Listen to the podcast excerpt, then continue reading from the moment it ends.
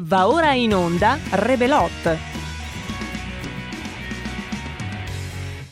Oh, well, everybody's heard about the bird. Bird, bird, bird. The bird's a winner. Well, a bird, bird, bird. Bird is a winner. Well, a bird, bird, bird. Well, a bird is a winner. Well, a bird, bird, bird. The bird's a winner. Well, a bird, bird, bird. Well, a bird is a winner. Well, a bird, bird. The bird's a winner. Well, a bird, bird, bird. The bird's a winner. Well, a bird, bird, bird. Ed eccoci, sembra, sembra lunedì, ma non è lunedì, è mercoledì. Mercoledì, mercoledì, mercoledì, cosa c'è? Cosa... Ma guarda che sei, stai diventando una pianta infestante, Roborta. Cosa c'hai? Cosa vuoi dire? Vuoi aprire tu la trasmissione? Roborta vuole aprire la trasmissione. Portate pazienza qua, io ormai sono in balia di questa qua. Bentornati bambini. Ma non bambini. Bentornati al Parco Dindi. Non è il parco di Il parco tematico a tema TSO dove si parla No, di eh. tutto senza dire niente. Ma sentila. Ed ecco la nostra sapiente guida. Il signor Dindi. Non mi chiamo Bentornato signor Dindi. Dindi. Eh vabbè. Che piacere vederla. Grazie. Oggi è venuto a lavorare. Hai visto? Ma che piacere. Ma quale onore. C'è del sarcasmo. Alla parte tecnica c'è. Sai chi c'è? Chi c'è? C'è G. C'è G? C'è G. C'è G? C'è giù. C'è giù? Giulio Per Carnelli. Non si chiama Giulio Pera. Ciao Pera. Non si chiama Giulio? Pera. Non si chiama Giulio Pera. Dai. Ciao Pera. Non si chiama Giulio Pera. Gli hai detto tu che ti chiami Giulio, Giulio Io Pera. avevo detto Gigrobo. E lei ha capito Giulio Pera, dai ragazzi. Oh, ma che software ci avete preso qua con i rubli? Questa è roba di Putin comunque. Comunque, eccoci, un'altra puntata di Rebelot al Senato della Repubblica. Sta parlando ancora, certo, sta parlando ancora ed è la mia arma, la mia arma contro di voi, spettabile pubblico. Se non fate i bravi, se non mi riempite immediatamente di complimenti melensi al 346 642 7756, se non, se non rovesciate affetto e amore Ma su di me, ah, noi ve lo facciamo sentire. Dovete sentire il Premier complesse. Conte. Non fare così, anche Sono su Giulio Cesare Carnelli. No, no, non metterlo davvero. No, fa male anche a me. Dai, intensità. toglilo Giulio, ti prego. No, no, no, no. Noi facciamo del bullismo oggi su, mm, sul Premier Conte e facciamo una scelta editoriale interessante, ma come vedete una scelta editoriale che c'entra anche con le istituzioni, perché se c'è del bullismo istituzionale noi parleremo del bullismo quello serio. C'è Roborto. C'è Roborto. Abbiamo prima Roborto. Benvenuto Roborto. Eh, eh, sono qua, Roborto qua. Ciao Roborto. Ciao Roborta, come stai? Sta bene, ti saluta. Adesso è pronta perché tra Eh. poco c'è l'ospite. Eh, no, volevo salutare anche l'addetto in regia. eh, Ciao, Roborto. Magno- Ecco. Carlo, Carlo Magno Credelli, che Eh, Giulio Pera lo chiama Roborta. Roborto, oggi ti devo salutare un po' velocemente, un po' perché il tuo audio è disturbato oppure le mie cuffie sono rotte, questo lo scopriremo tra poco, un po' perché facciamo del bullismo contro tutti ed è il mio modo per iniziare a parlare di questa roba qua, che lo so che c'è un, un termine, bullismo, che non è che riesce pre- a prendere bene, no? Non riesce a. Non, non è che uno subito dice il bullismo è una cosa grave, una cosa di cui prendersi. Di prendersi carico, il bullismo, un altro, un altro starà pensando, ma il bullismo c'è sempre stato, anch'io quando andavo a scuola è normale, ci sono i primi rapporti di forza, c'è quello che ti prende in giro, c'è l'arrogante, c'è il cattivo. Però, però, questo termine del bullismo è un qualcosa che è cambiato con gli anni e noi inauguriamo oggi una nostra piccola rubrica di cui i più afficionados hanno già sentito la puntata zero. Chi ci sta vedendo in radiovisione vedrà sopra di me tipo Acquario di Genova già comparsa la eh, titolare della rubrica che è Ascia Fusi con cui parleremo della spinosissima, spinosissima questione che generalmente no, è sotto l'etichetta politiche sociali e che quindi va a toccare tantissimi temi, tantissimi aspetti e oggi partiamo proprio con Ascia Fusi dal bullismo. Benvenuta Ascia. Grazie, ciao Mirko.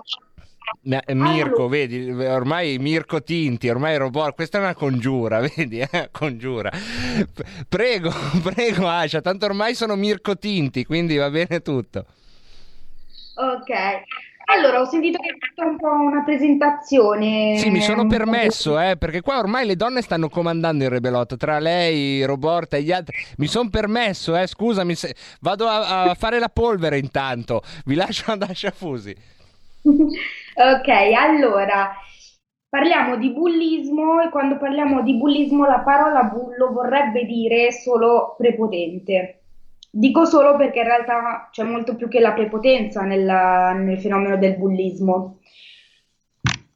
Allora, è un fenomeno talmente ehm, vasto che eh, questi- questo nostro tempo è veramente poco, però proviamo un attimo a riassumere eh, in cosa consiste.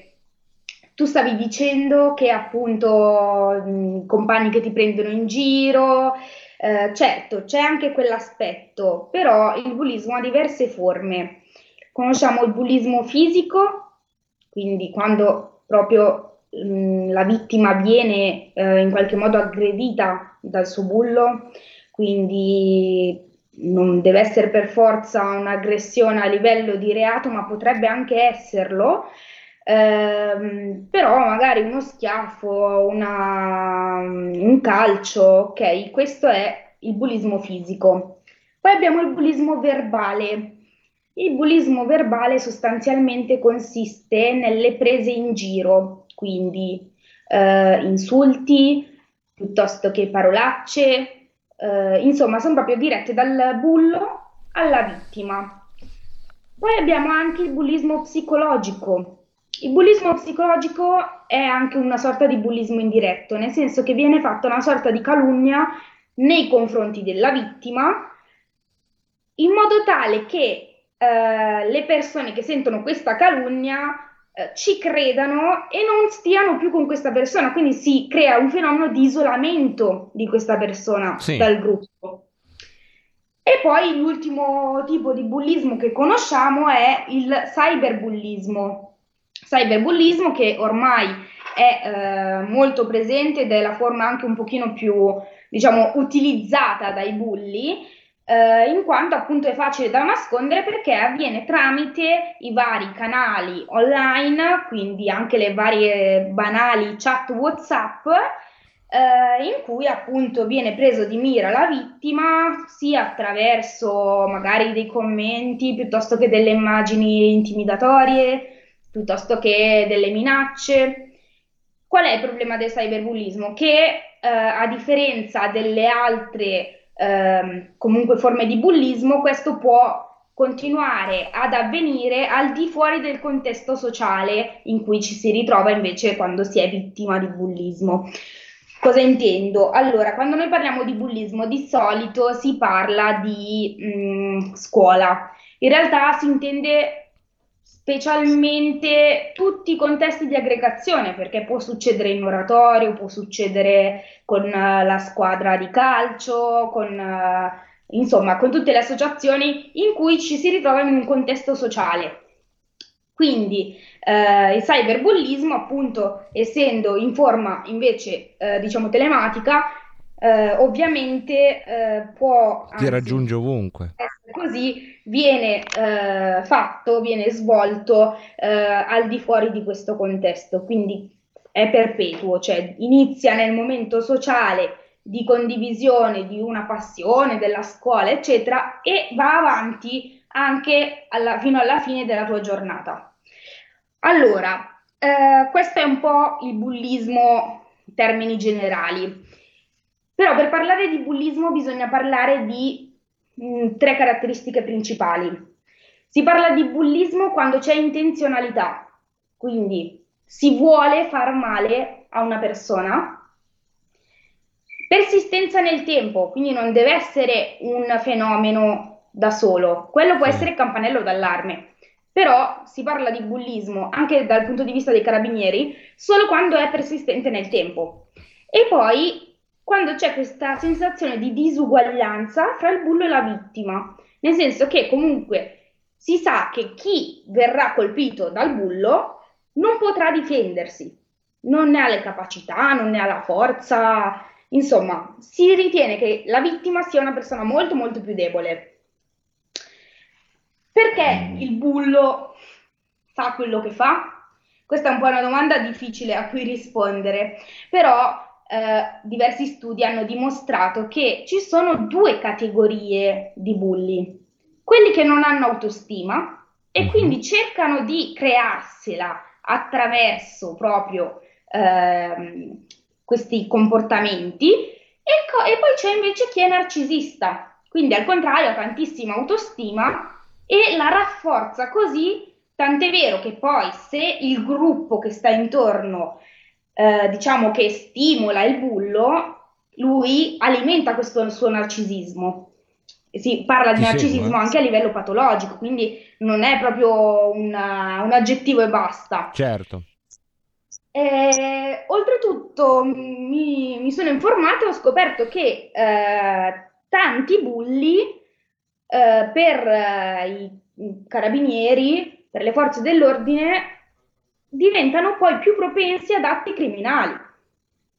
Quindi il fenomeno del bullismo è un fenomeno che bisogna prendere subito, perché alla fine il bullo è una persona che sta male, è una persona che ha dei comportamenti deviati.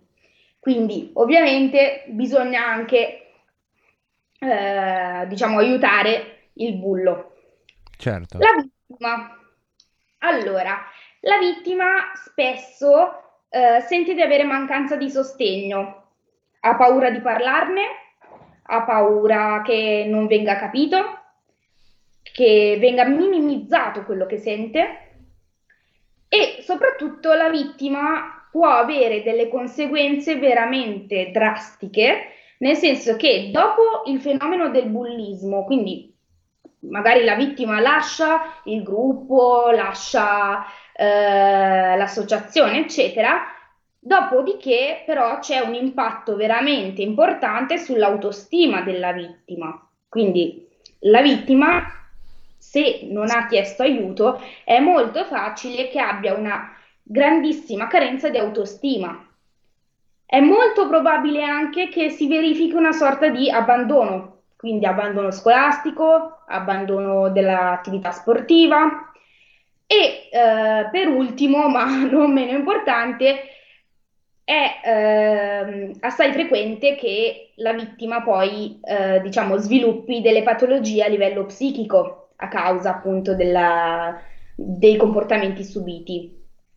Allora, ovviamente, viene da chiedersi a chi dobbiamo rivolgerci se siamo vittime di bullismo. Allora, banale, i genitori. I genitori che però sappiamo tutti che magari non si hanno buoni rapporti e quindi magari non se ne vuole parlare o non si vuole far preoccupare i genitori stessi, allora ci sono altre figure. C'è la profess- eh, professoressa, il maestro, che è dedicato al bullismo. Hanno inserito questa figura da un po' di anni, per fortuna, a cui rivolgersi eh, se si verificano dei fenomeni di questo tipo. Io che il bullismo l'ho subito, avevo una referente che mh, diciamo che mh, aveva la testa un po' fra le nuvole, quindi nel caso ci sono anche eh, delle figure più importanti all'interno della scuola che sono il vicepreside e il preside, quindi il dirigente scolastico. Ovviamente, eh, nel momento in cui la vittima va a comunicare questo tipo di ehm, intimidazione, eh, questi atti, deve avere anche la forza di sapere che questa cosa verrà fuori e non deve più avere paura dei suoi bulli, perché adesso l'ha detto qualcuno Mhm. e quel qualcuno ha la forza di poterlo aiutare. Poi eh, si può anche rivolgersi ai carabinieri, nel senso che questo fenomeno è diventato talmente dilagante che ormai anche i carabinieri hanno aperto una loro parte anche all'interno delle scuole per occuparsi del bullismo. Quindi, eventualmente, se una persona non vuole parlare con qualcuno che conosce e eh, preferisce rivolgersi, sai, eh, è più facile a volte parlare Certo. con un estraneo, Sì, no? sì. preferisce rivolgersi a qualcuno che non conosce, può benissimo rivolgersi ai carabinieri. I carabinieri non vanno lì a denunciare, ma diciamo che ti danno una dritta e forse le cose cambiano, e io direi anche sicuramente. Eh, per quanto mi riguarda, io ho subito tutte le forme di bullismo tranne quella fisica, fortunatamente.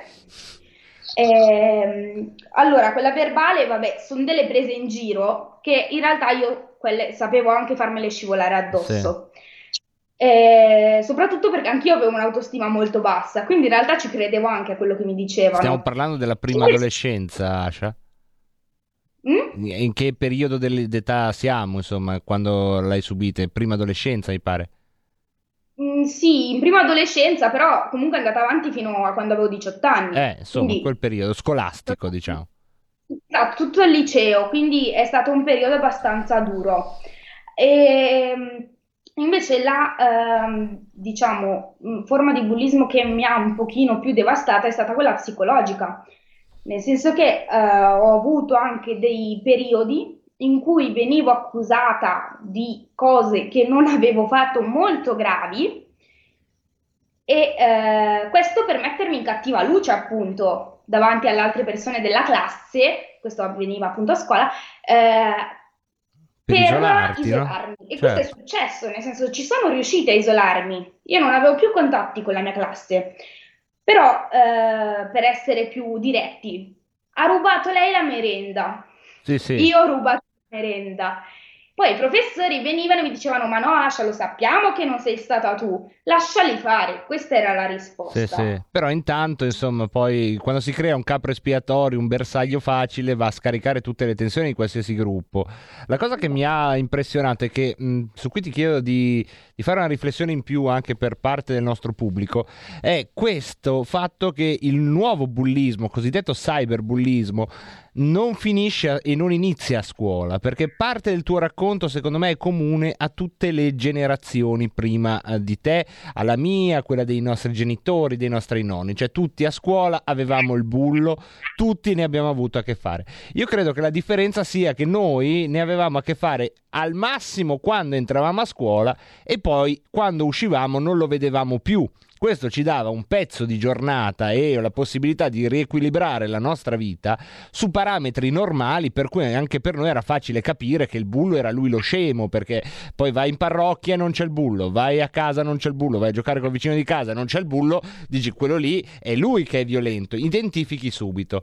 Invece adesso questa continua connessione con WhatsApp, i social network, questo continuo scambiarsi informazioni, scambiarsi impulsi, dà molto più potere a chi fa una violenza psicologica di continuarla a- per tutto il giorno e e per la vittima è molto difficile sganciarsi.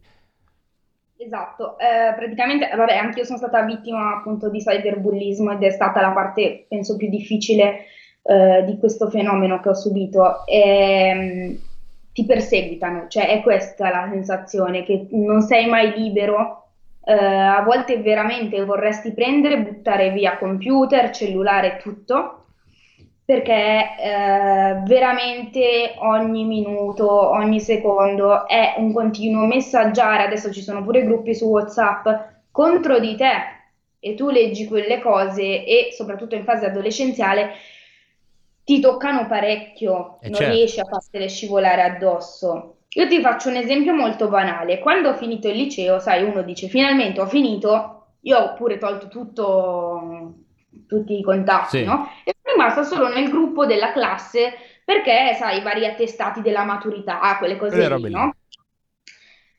E mi ricordo che eh, ormai erano passati 6-7 mesi dalla fine del liceo e avevo fatto questo programma in Rai per, eh, come opinionista. Sì, E mi ricordo questo ragazzo che era il bullo proprio, sai, il capo, no? sì.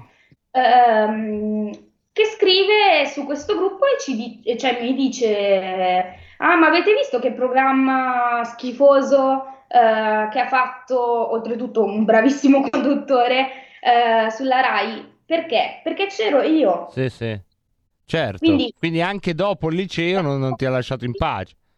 Esatto, è andato avanti anche oltre e ti dirò, qualche mese fa mi ha scritto una ragazza che era invece la capa, la bulla, perché Sì. c'erano maschi e femmine, e cercando di mm, farmi sentire in colpa, insomma, cercando con i suoi metodi di ribullizzarmi. Ovviamente adesso ho un'altra coscienza, ho un altro Anche carattere, tu quindi abiti in un contesto piccolo, ecco, questo ricordiamolo agli amici da casa, che Asha, tu abiti in un contesto abbastanza piccolo, non, non è a New York, insomma, quindi è facile rivedersi dopo il liceo, perché la gente in giro è un po' quella, giusto? Sì, sì, sì, sì. E quindi eh, devo dire che il cyberbullismo è veramente una forma difficile, soprattutto anche, mh, per esempio, da parte dei genitori è difficile anche riconoscerlo dai Intercettare, certo. all'istruttore, allenatore. Certamente, Ascia, io ti ringrazio molto perché, eh, come avranno potuto apprezzare gli ascoltatori, c'è stata una testimonianza, e che sono sempre le cose più preziose, eh, che bisogna anche avere il coraggio di fare perché uno la fa in prima persona. E poi su questa testimonianza tu alla fine hai costruito uno studio, cioè che cosa mi è successo e sei andata ad approfondire, mi sembra di capire. Abbiamo due minuti. Sì, sì, sì, esatto, nel senso che comunque eh, ho capito che eh, non ero io il problema, non sono io il problema, ma che quelle persone che facevano così e quelle che a loro si sono aggregate avevano dei problemi e spero che se li siano risolti in qualche modo. Questa è la mia risposta. Sono contenta, sembrerà assurdo, di essere stata vittima di bullismo perché almeno conosco questo fenomeno e voglio parlarne, voglio contrastarlo. E questo insomma ci dà anche contezza di come sarà questa rubrica che eh, sarà- avrà una cadenza a seconda di quando è pronta Asha, perché poi Asha studia eh, tantissimo prima di ogni eh, collegamento, quindi non so quale sarà la prossima puntata, non lo sai neanche tu, penso. Ancora no. Però se tutto va come deve andare torneremo a sentirci. Intanto Asha abbiamo bullizzato Conte perché il Premier parlava e noi ce ne siamo fregati. Che bullismo Abbiamo- istituzionale. Grazie ad Asha Fusi che quando si incomincia poi a dire stupidaggini giustamente si eclissa. Grazie Asha, grazie mille. Ciao, Un saluto ciao, ad Asha ciao. Fusi che ci ha fatto parlare di bullismo. Tra poco parliamo invece di brand, di arte moderna. E poi sì, sì, guardate, Conte ha smesso di parlare, adesso c'è il dibattito al Senato. Sta parlando la signora, la, la ex ministra Pinotti. La riconoscerai in mezzo? Eh, con la mascherina non è mica facile, eh? l'ho riconosciuta, Pinottona. Sta parlando la Pinottona e se ci sarà un eh, intervento di Salvini a breve ve lo faremo sentire, evidentemente. Ora però una breve pausa, poi con Alessio Musella, se a Dio piace, parleremo di eh, brand, di brand. Vi piacciono i brand? Tra poco. Porta con te ovunque RPL la tua radio. Scarica l'applicazione per smartphone o tablet dal tuo store o dal sito radiorpl.it. Cosa aspetti?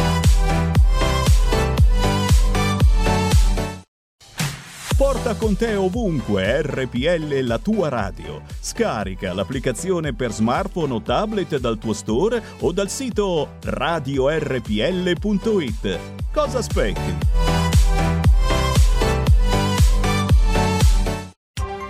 Coming Soon Radio, quotidiano di informazione cinematografica.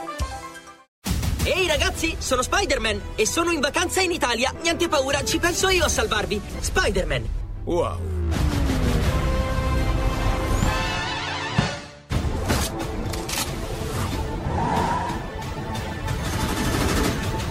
Girava un'altra voce. Dicevano che eri stato morso da un cobra reale. Sì, e come? Ma dopo cinque giorni di dolore straziante, il cobra è morto.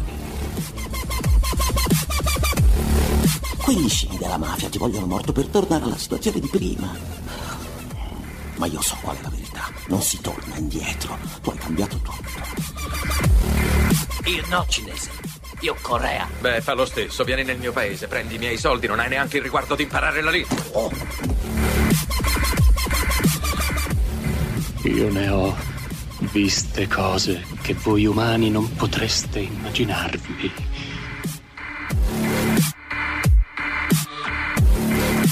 Mi piace l'odore del napalm al mattino. Una volta abbiamo bombardato una collina. Per 12 ore e finita l'azione siamo andati a vedere. Non c'era più neanche l'ombra di quegli sporchi bastardi. Profumava come... come di vittoria. Perché quando il gioco si fa duro, i duri cominciano a giocare.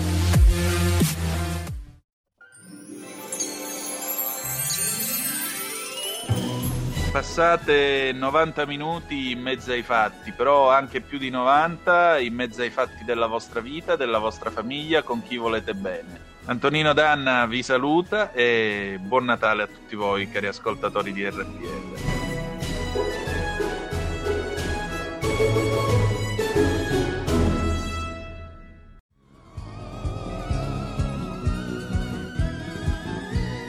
Io di Salvini penso che sia molto furbo, bravo perché ha portato un partito piccolo quando ancora ci mettevano l'elmo con le corna, adesso non credo che se lo mettano ancora l'elmo con le corna. Pure se se lo metto non dice niente a Sì, nessuno. appunto. Se io avessi previsto tutto questo, dati cause e pretesto, le attuali conclusioni.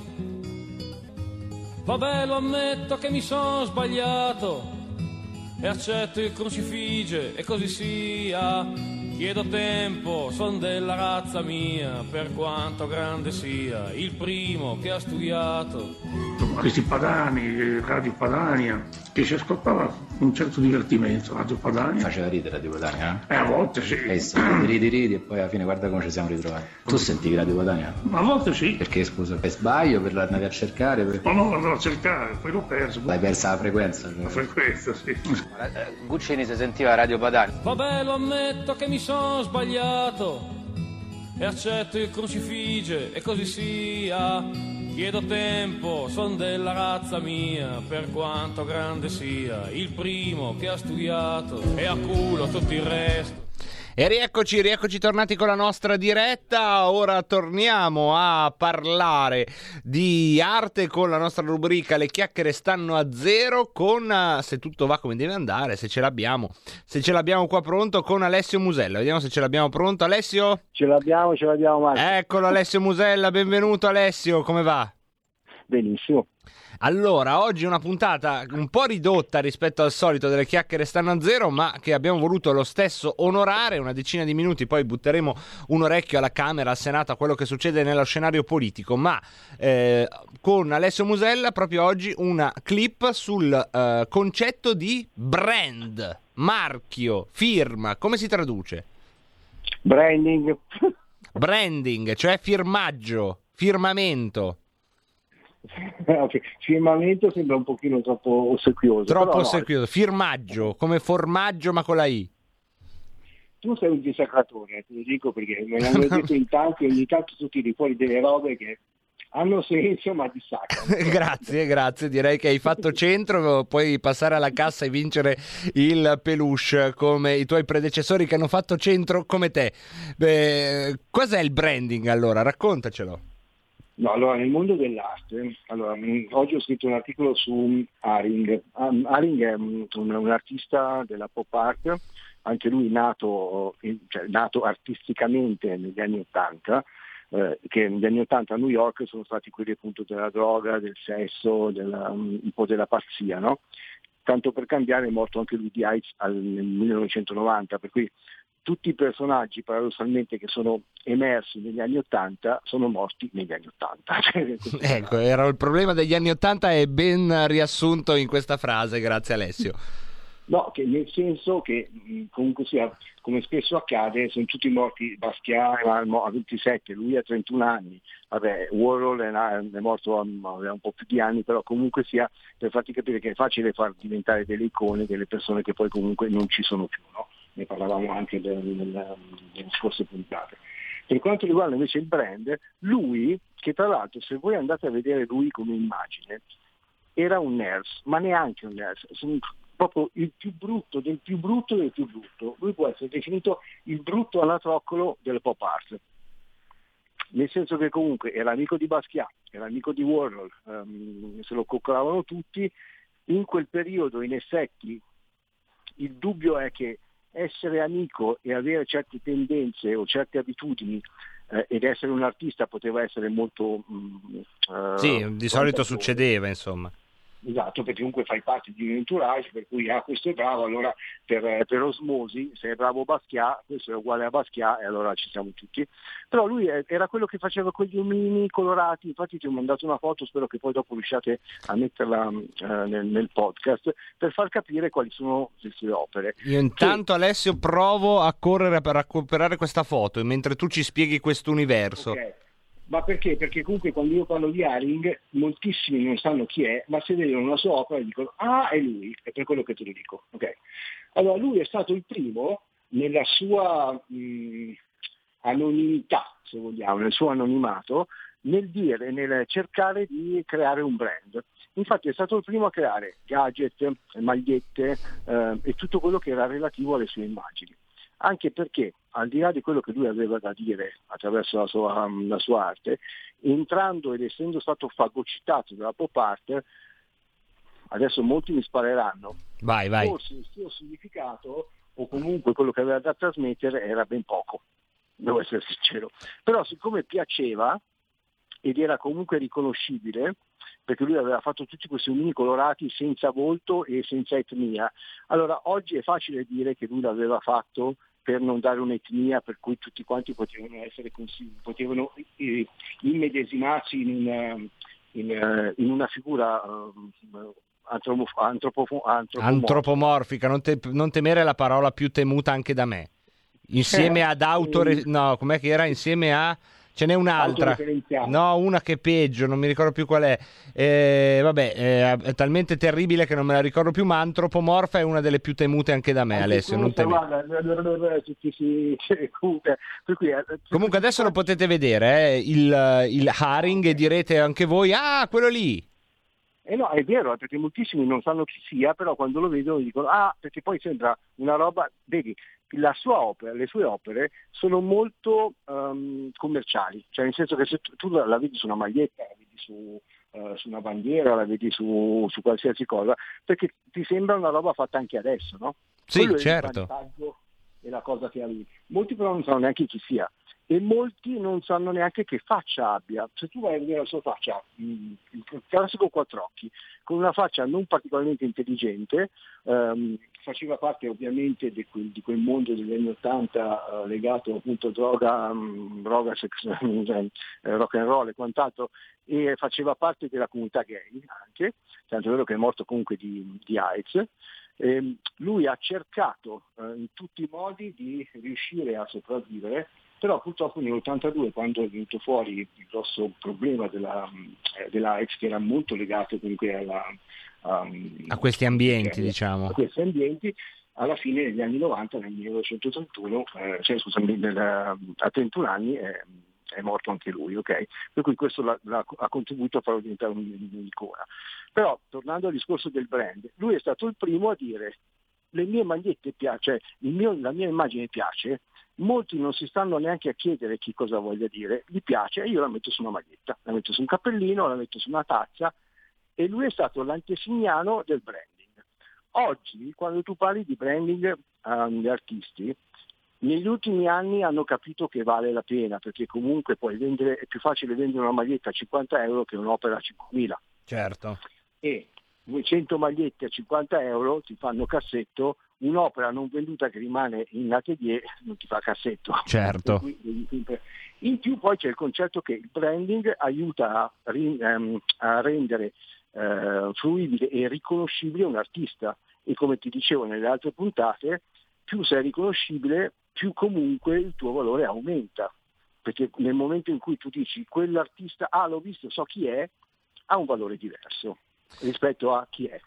E questa direi che è un'altra chiave di lettura, quindi, per eh, entrare in questo mondo che, come vedete, è molto, molto più complesso, molto più sfaccettato rispetto a quello che poi noi ne fruiamo, no? Perché noi guardiamo l'opera e diciamo, ah, quello lì, ah, ma che carina, prendiamo la maglietta.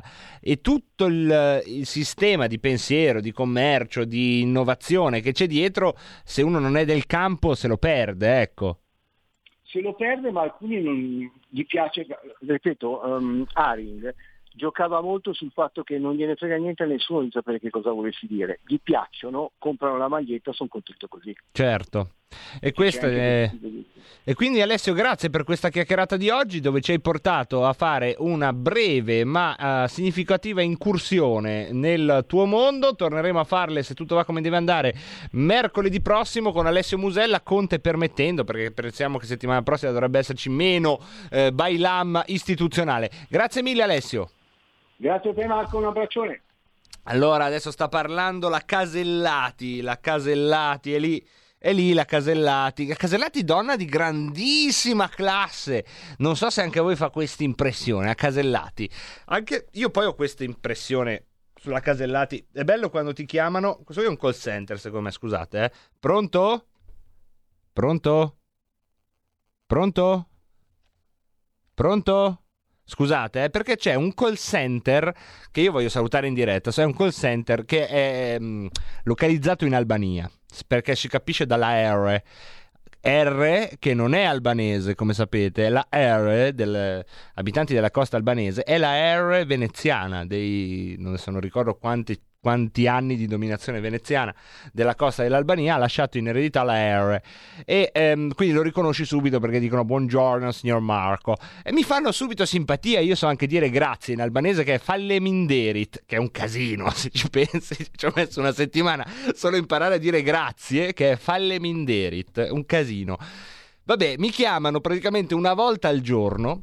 Queste telefonate surreali per questo volevo farvela sentire perché io le faccio anche eh, durante la giornata senza pubblico, era bello farla col pubblico, in cui mi chiedono sempre la stessa cosa. Signor Marco, lei è interessato a partecipare al trading online?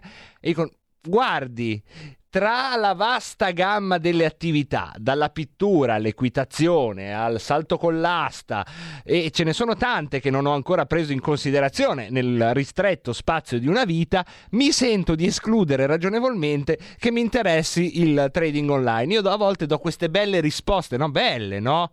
Di apertura, di orizzonte, di panorama, di uno che proprio apre la finestra e vede il trading online volare, ma è come una cosa che sta lì e sta bene che stia lì.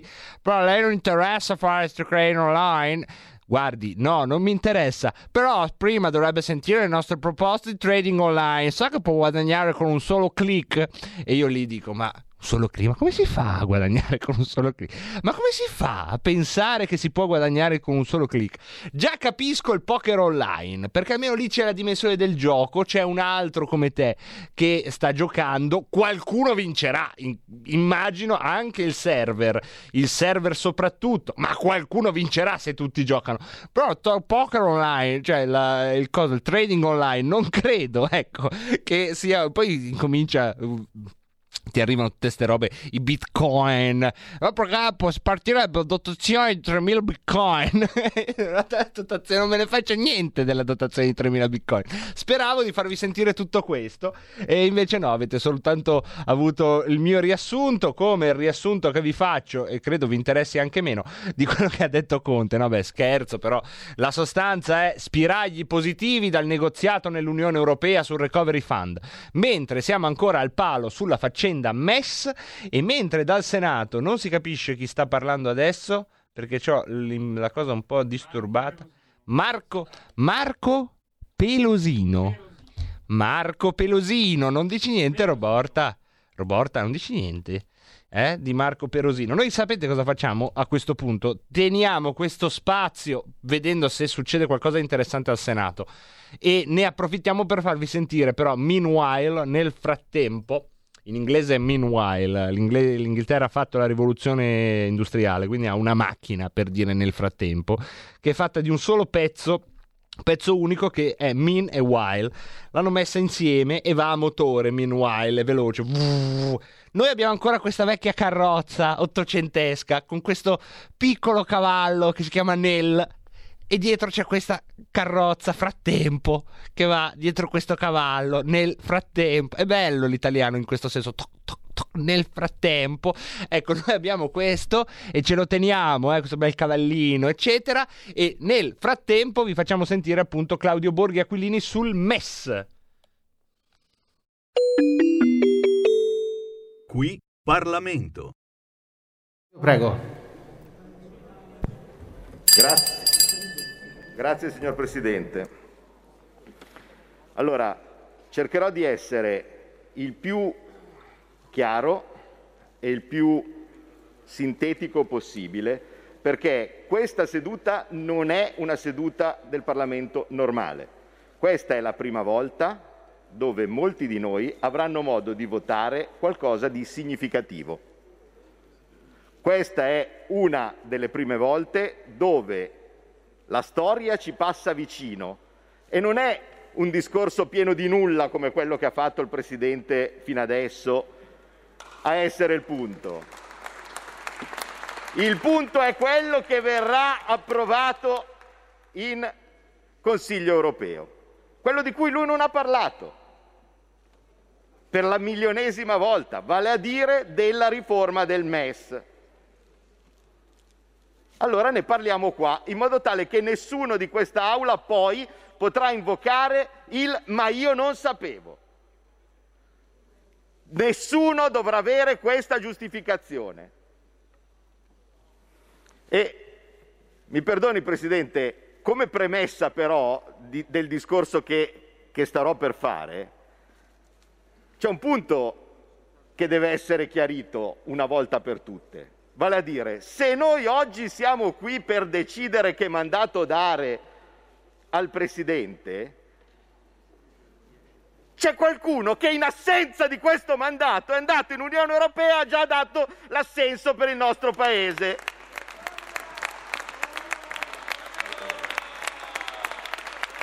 Piantiamola di prenderci in giro! Ma e spero che da qui mi senta il presidente Mattarella. Ma è possibile che il ministro dell'economia su una questione così importante e così grave se ne sia andato in Unione Europea all'Eurogruppo a dare l'assenso dell'Italia a una riforma come quella del MES senza nessun tipo di mandato parlamentare? Ma in un paese normale questo può succedere? Ah, scusate, eh? non è che non c'era tempo prima per fare una riunione qui in Parlamento dove discutere seriamente, seriamente, non con due parole, della riforma del MES in modo tale da dare un mandato compiuto al nostro ministro. Perché vi ricordo che nelle tre settimane precedenti, una settimana si è parlato di omofobia e transfobia, un'altra settimana Deputato si è parlato Sasso. di legge clandestini, un'altra, e un'altra si è fatto vacanza. Quindi il tempo probabilmente c'era, non si è parlato di nulla e il ministro, ciononostante, è preso, è andato in Europa e ha dato l'assenso per l'Italia a una riforma così fondamentale come quella del MES, di cui noi abbiamo imparato a leggere sui giornali che ci sono posizioni evidentemente non lineari e non complete in maggioranza, perché se fino a ieri hanno fatto le discussioni per decidere che posizione prendere, il punto di caduta, forse questa posizione non c'era, non era delineata e quindi che diamine è andato a fare quel signore lì in Europa? Ricordate, l'infedeltà in affari di Stato, il tradimento, prescrivono in 15 anni e in 15 anni cambiano tante cose. Eh, abbiamo visto che è stato incriminato ieri il presidente Sarkozy, in 15 anni cambiano tante cose. E sinceramente, se bisognasse provare a rientrare negli alvei della normalità, le deleghe al ministro Gualtieri dovrebbero essere tolte immediatamente.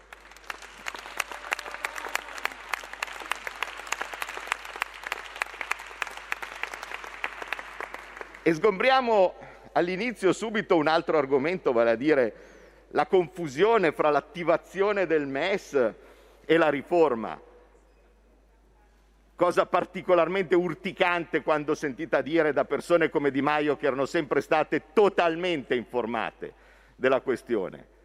Perché la riforma del MES non ha bisogno di alcuna attivazione, si attiva da sola. Se si approva la riforma del MES, le clausole sui titoli di Stato vengono stampigliate prima di qualsiasi voto, senza bisogno di qualsiasi voto del Parlamento. E il common backstop bancario, quello di cui mena vanto il Presidente, non è un successo italiano, è una cosa chiesta dalla Germania. Tant'è vero che qua qualcuno ha mai sentito parlare della grande posizione italiana, del desiderio di avere il common backstop sul sistema bancario. Ma quando mai? Ma quando mai? Questa è una roba che era arrivata a dicembre dal cielo senza che nessuno sapesse perché, non certo per la strenua battaglia dell'Italia, ma perché lo vuole la Germania. E noi ci mettiamo sul cappello, lo vogliamo anche noi. Ah, queste aule che hanno visto molto di meglio. Di qualcuno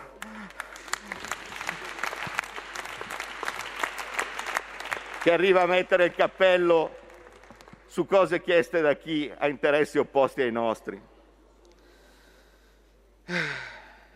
Va bene, adesso mettiamoci a parlare in modo chiaro, almeno tutti quelli che ci ascoltano da casa e quelli che in quest'Aula temo, nonostante anni di, ormai di dibattito, non hanno ancora capito di che si tratta di questa riforma. E poi vediamo se è possibile anche solo pensare di approvarla. Ricordiamo, anche a beneficio di chi è intervenuto prima, la storia di questa riforma, che è vero, è iniziata con il governo giallo-verde. E è iniziata la conoscenza del Parlamento del testo di questa riforma il 12 giugno 2019, vale a dire due giorni prima di un Eurogruppo, quello a cui andò il ministro Tria. Ed è iniziato in una maniera proprio assolutamente pulita e lineare no, per un Parlamento occidentale. Vi ricordo cos'è successo, l'ho già detto una volta, non sono stato smentito perché non è possibile smentirmi, ma ve lo ricordo nel caso vi fosse sfuggito in passato.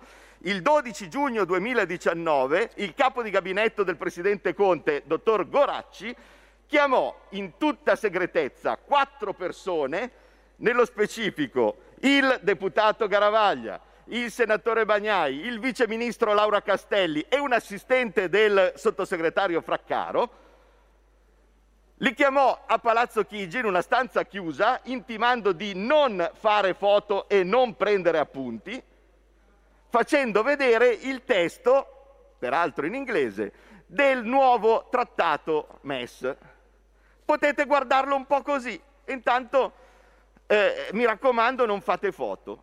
Ecco, con questo bellissimo e trasparente sistema si doveva dare mandato per l'Eurogruppo del 14, con un ministro che purtroppo anche lui era refrattario a venire in Parlamento a parlare di queste cose. Del resto, vedete un po' voi le modalità. Notare, non si alza nessuno a dire che non è così, eh? perché è così.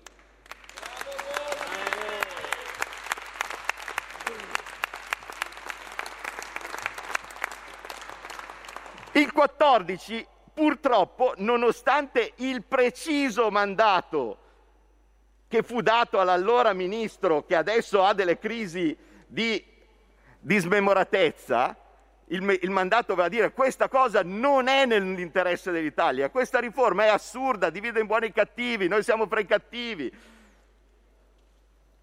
Quindi c'era il mandato di bloccarla subito, il ministro non bloccò niente. E io ancora qua scusate, eh, tutti i dialoghi fatti all'epoca con alti membri del Movimento 5 Stelle che adesso vanno ad approvare questa manovra. E all'epoca il commento a questo bellissimo risultato non ottenuto dal nostro ministro dell'economia, che era un altro, ma evidentemente quel posto evidentemente azzera le capacità intellettive, non lo so, il, disse questa persona, che oltretutto è lì seduta adesso su questi banchi, disse non sono mai stato così incazzato e deluso in vita mia, perché contro il nostro mandato il ministro non si è opposto.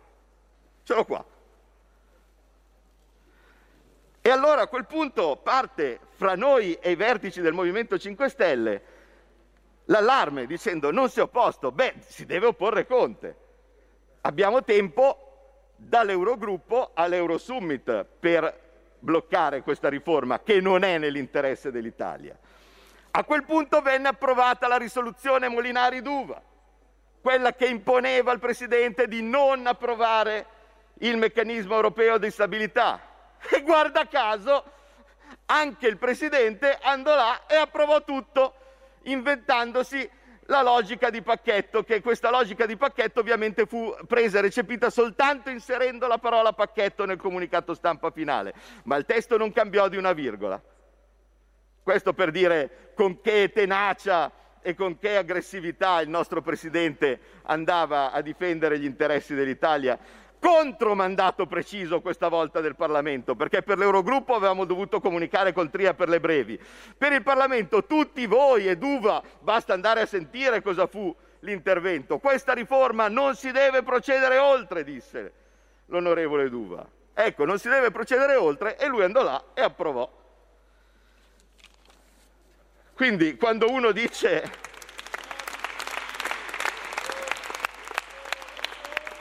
Quindi ricordiamolo, ricordiamolo il marchio del tradimento, perché va sempre ricordato.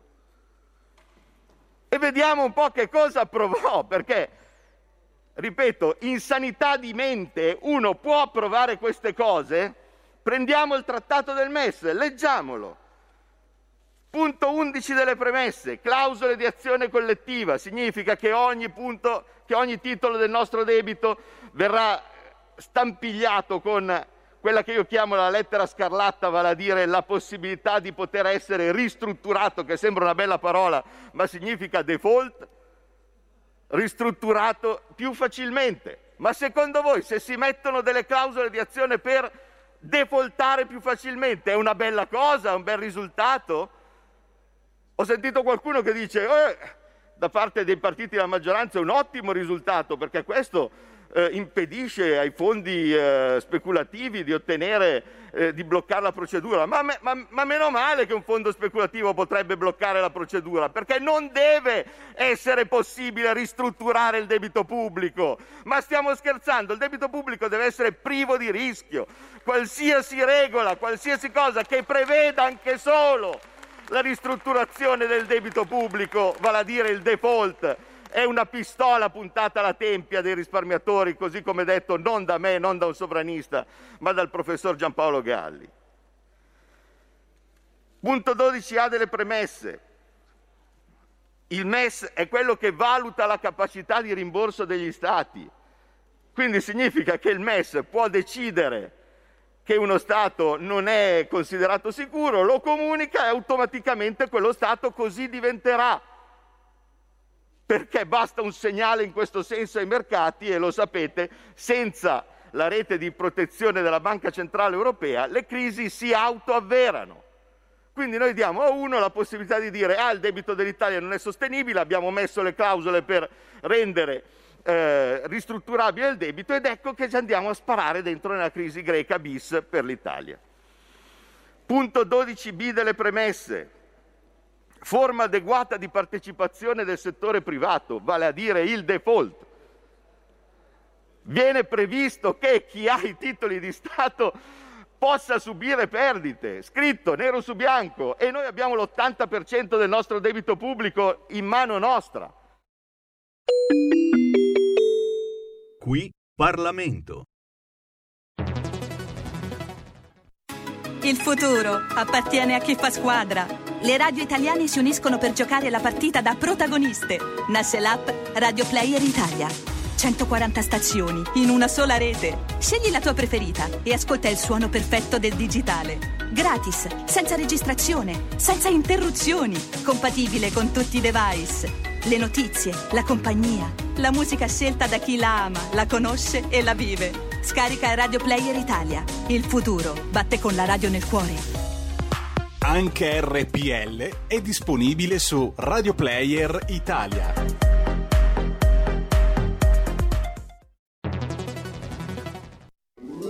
Stai ascoltando RPL. La tua voce libera, senza filtri né censura. La tua radio.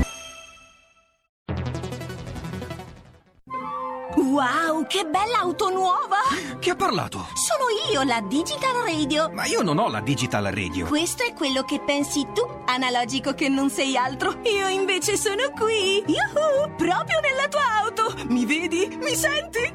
Forse la Digital Radio è già nella tua auto per farti vivere tutto il piacere del suono perfetto. Controlla bene se hai la funzione DAB Plus. Da quest'anno di serie su tutte le auto nuove. Dibidi dobidi dab. Anche RPL, la tua radio, è in Digital Radio. Porta con te ovunque RPL la tua radio. Scarica l'applicazione per smartphone o tablet dal tuo store o dal sito radiorpl.it. Cosa aspetti?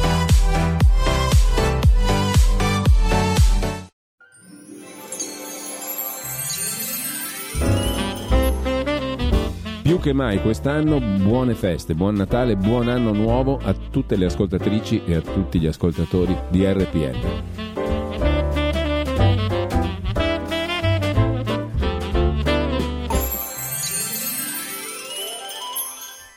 E rieccoci, rieccoci in diretta con Rebelot 1732 al Senato, ancora interventi di persone che ci ehm, rappresentano e questo è molto interessante perché oggi è uno di quei giorni in cui diciamo ma dai, ma pensa.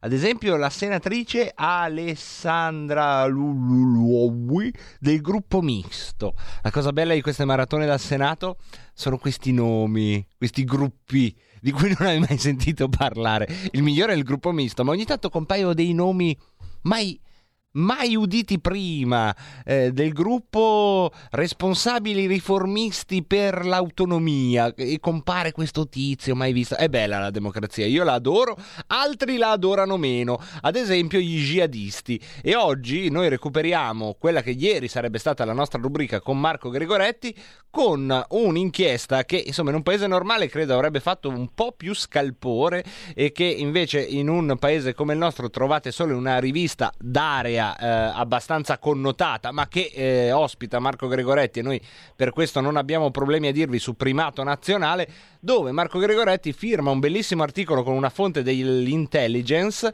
in cui si eh, parla del rischio infiltrazione terrorismo dagli sbarchi, ma non è solo un rischio, insomma c'è una filiera vera e propria che viene ehm, raccontata. Marco, benvenuto in diretta. Benvenuti. Benvenuto. Eh, benvenuti anche ai terroristi della Jihad. Eh Sì, perché qui c'è posto per tutti, perché l'articolo è ecco. rassicurante comunque, si spiega che, toccate ferro, eh, toccate tutto, comunque l'Italia per eh, il terrorismo più organizzato non è un bersaglio conveniente. Perché Beh, qui hanno la possibilità di agire con più libertà di movimento, di, eh, insomma è una base logistica, questo sarebbe, eh, per usare due parole, eh, il punto della faccenda. Nessuno fa casino intorno al suo covo, sembrerebbe dire. Più o meno, eh, ma di più ancora, perché diciamo sono mica scemi, qua arrivano, non gli pigliano manco le impronte digitali, transitano, hanno tutta la rete di supporto, poi si muovono, vanno a Vienna, vanno a Parigi, vanno a Londra, vanno a Berlino e tranquillamente, eh, no, dormi tranquillo asciutto, lo Stato italiano assorbe tutto. Eh, non, eh, Non hanno convenienza, stiamo parlando dei gruppi organizzati, eh? Eh, Sì, sì, sono... volevo fare eh, prima soltanto una piccolissima, eh, una piccolissima annotazione. Tu Sì. hai parlato di eh, Primato Nazionale, eh, che è un giornale connotato. Allora volevo dire due, due cose velocissime. La prima, che tecnicamente eh, io ho lavorato dieci anni a Panorama, ho fatto mensili, settimanali, ho fatto giornali miei, insomma il magazine lo conosco Sì. bene, lo conosco bene, lo- ci ho lavorato e l'ho fatto. Il primato nazionale è uno dei pochi prodotti editoriali decenti che si trovano in edicola, lo dico tecnicamente. Sì, sì, ma ti fa onore come noi ci permettiamo di dire connotato, che è un eufemismo per dire No, no, che ma- nella parte diciamo di commento, di editoriale, di lettura del mondo non è la nostra lettura del mondo, però è un giornale che ad esempio ospitando la tua firma articoli di questo tipo ha eh, assolutamente il merito di farlo, eh, questo lo No, confermiamo. poi, volevo, volevo- poi, dopo, poi dopo mi taccio, voglio dire, volevo far notare che su questo numero c'è anche un'intervista a Ricolfi, c'è, c'è un articolo di Meluzzi, c'è un Sì, sì, articolo sì, di Vittorio assolutamente. Ecco, e per dire, poi finisco veramente, che io oramai eh, sono, sono arrivato alla maturazione che io scrivo dove mi fanno scrivere. Se un giorno dovrò scegliere il muro sotto casa per scrivere un articolo, sceglierò il muro sotto casa per scegliere un articolo. Nel E ti ringrazio dove- di, questa, di questa precisazione Marco perché ripeto io l'ho, l'ho fatta velocemente dicendo No, ma riguarda, riguarda tutti, diciamo, no? nel senso che eh, oggi c'è, eh, voglio dire, ci sono pochi spazi dove ci si può esprimere giornalisticamente in modo libero. A me, a me tocca lo spazio di Radio Padania, Libera, tocca lo spazio di Primato Nazionale e, e questo è perché dalle altre parti Sì, Sì, molto, ma molto, eh, molto ripeto, io ho solo fissato per il nostro spettabile pubblico che sente una radio a sua volta connotata che c'è una bandierina di un confine. Poi non ho messo volutamente giudizi positivi o negativi, ma nella No, visione del mondo del premiato nazionale è diversa da quella RPL, quindi c'è Ah, beh, una certo, connotazione certo, diversa certo. e ha mol- molto precisa nel loro caso. Assolutamente, però io sono sicuro che per esempio la, la- la mia inchiesta, tant'è che tu mi chiedi di parlarne, sul, eh, sul terrorismo, eh, al di là delle visioni del mondo, che io quando faccio il giornalista non ho tante visioni del mondo, no? però Certo. sono sicuro che eh, potrebbe, se Radio Padania Libera fosse un giornale scritto, potrebbe stare... Ah, certo, infatti la stiamo, la stiamo ospitando volentieri. Marco, e visto che oggi abbiamo ancora una decina di minuti, perché come ti ho Sì, detto scusa. abbiamo i tempi un po' contingentati, volevo proprio andare anche al sodo di un altro punto della tua intervista. Prima di tutto la fonte è una fonte autorevole di intelligence e la Sì, seconda è che eh, i, i numeri che quest'uomo ipotizza, numeri prendeteli come quanto volete in modo spannometrico, però dicono addirittura ogni 50 potrebbe esserci un terrorista. Ogni 50 uno o due terroristi. La fonte io la conosco da tantissimi anni, almeno siamo nel 2020, almeno da 15 anni. E l'ho conosciuta questa fonte quando mi stavo occupando dell'attentato di Atocha. E, e quindi è un giro assolutamente autorevole, molto operativo. L'ho impattato ad Atocha, l'ho impattato eh, per la vicenda irachena di Giuliana Sgrena, eh, l'ho impattato in quelle situazioni e, e- e lui ha, e quello è il suo, è il suo specifico.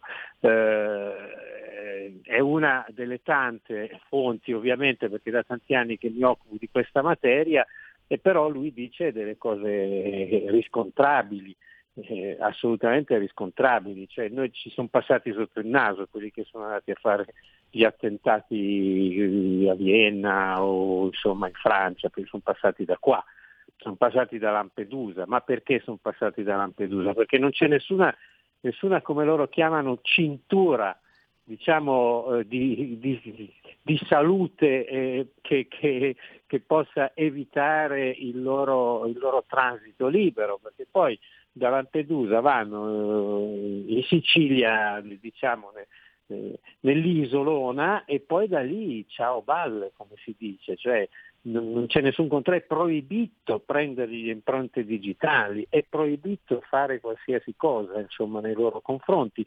Se qualcuno viene preso, poi dopo viene liberato. Le forze dell'ordine, ma anche le forze di intelligence, come dice questo mio eh, autorevole diciamo, informatore, sono anche un po' stufe, no?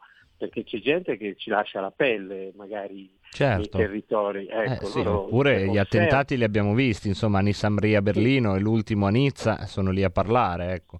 No, no, ma poi anche gli operatori. Eh, certo. Gli operatori corrono dei rischi inimmaginabili, corrono dei rischi fortissimi i loro infer- informatori sui territori, perché loro riescono, cioè, eh, lui- eh, lui ra- racconta come sia diventato veramente molto complicato stare dietro a- alla filiera, perché non si può fare neanche più segui il denaro, no? perché hanno- sono, sono menti sofisticate, hanno 10.000 strategie per non farsi per non far identificare i loro, i loro finanziamenti.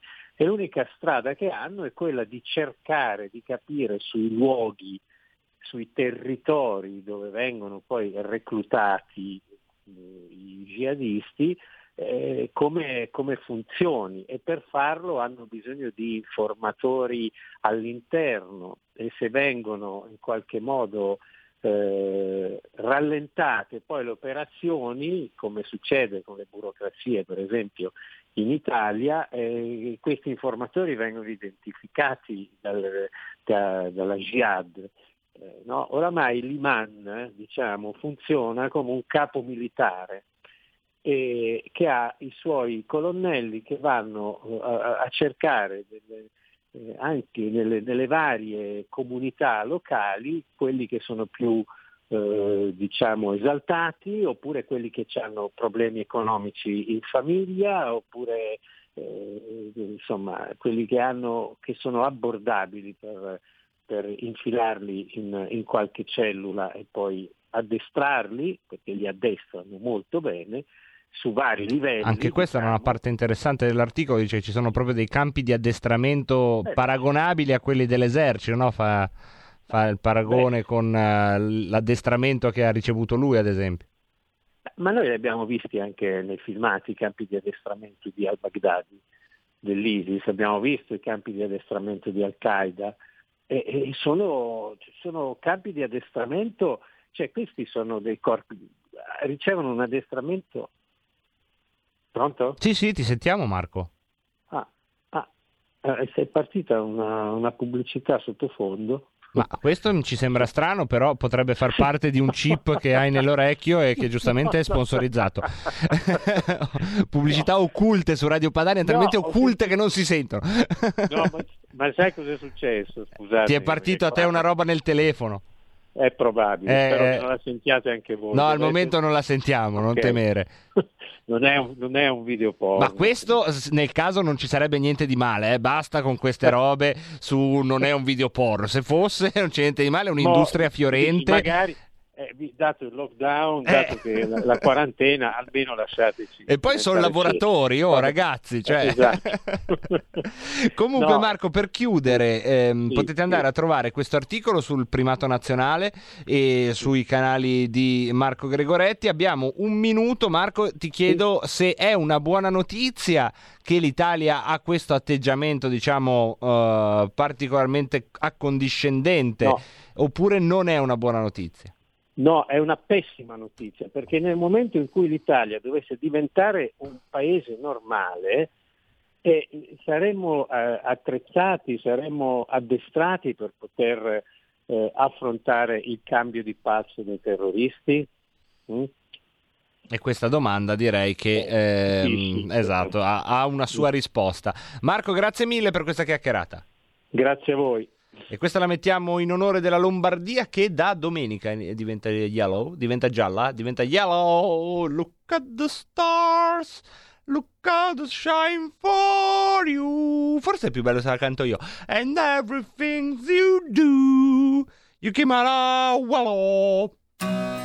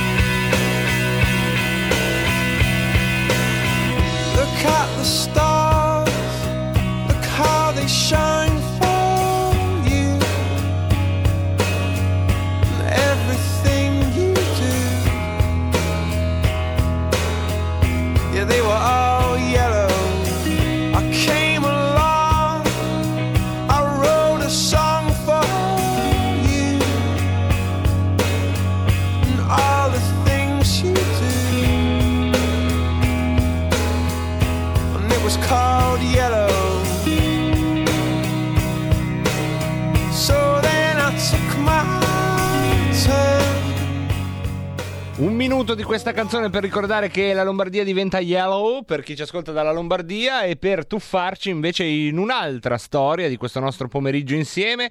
Prima diamo un'occhiata al Senato dove sta parlando Paolo Romani, già autore di Colpo Grosso nei eh, anni gloriosi della Fininvest, ma noi non parliamo di queste amenità anche se un colpo grosso l'ha fatto a modo suo Stefano Zurlo con il suo libro che vi consiglio edito da Baldini e Castoldi, il libro nero della magistratura, dove è andato a guardare dentro alle sentenze della sezione disciplinare del CSM, quindi tutta verità, tutte cose che la magistratura ha raccontato in qualche modo di se stessa, che Zurlo ha tradotto dal burocratese e ha trasformato in quello che sono delle vere e proprie storie vere del lato oscuro del libro nero della magistratura. Benvenuto Zurlo.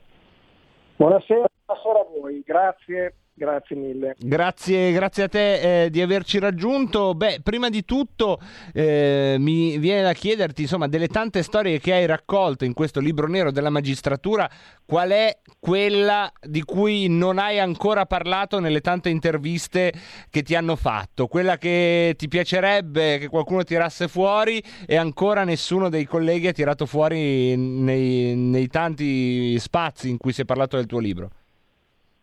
Beh, ma un po', insomma, sono son tante le storie, le storie singolari, ce n'è una che mi ha colpito molto, che è quella di questo giudice che eh, di, di, notte filmava le nipotine e ha cercato anche come dire, contatti libidinosi con queste nipotine.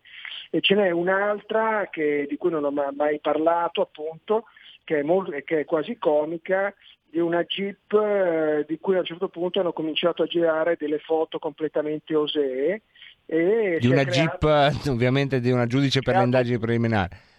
Sì, un uh, giudice di indagini preliminari, si è creato un po' di trambusto in tribunale, hanno interpellato il presidente di quel tribunale, il quale ha fatto una relazione dicendo che è una giudice bravissima, però dimenticato di dire che era stata anche la sua fidanzata e che c'era anche una foto che ritraeva lei con lui, in questo caso ancora nudi tutte e due.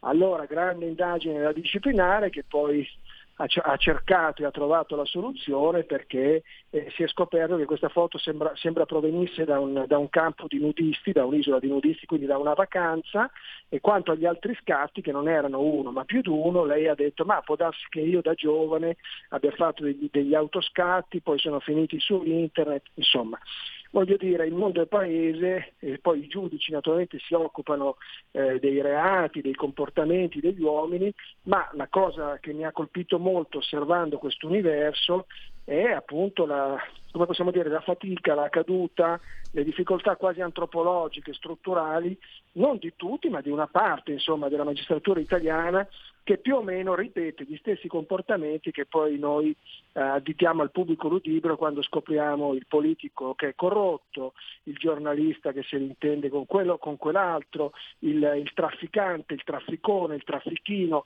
Troviamo un po' di tutto. Troviamo, ecco, ho trovato per capirci alla disciplinare che è una specie di grande fiume dove passano appunto tantissime storie di cui poi non si sa assolutamente nulla anche perché magari Radio Radicale prova a trasmettere ma viene oscurata perché l'interessato ovviamente, cioè il giudice in questione, diciamo l'incolpato non dà il consenso e quindi spengono microfoni, telecamere, tanti saluti a tutti non se ne sa più nulla, beh ho trovato appunto un giudice che si è dimenticato in cella l'imputato per quasi due mesi, quello che ha spedito all'ospedale la moglie come un pugile colpendolo al naso, quello che ha, dimenticato un pacco di sentenze in una stanza, ha fatto il trasloco e si è tenuto la chiave per anni e non l'ha più data indietro, quindi anche cose di una banalità sconcertante, al di là delle correnti, delle grandi discussioni che facciamo.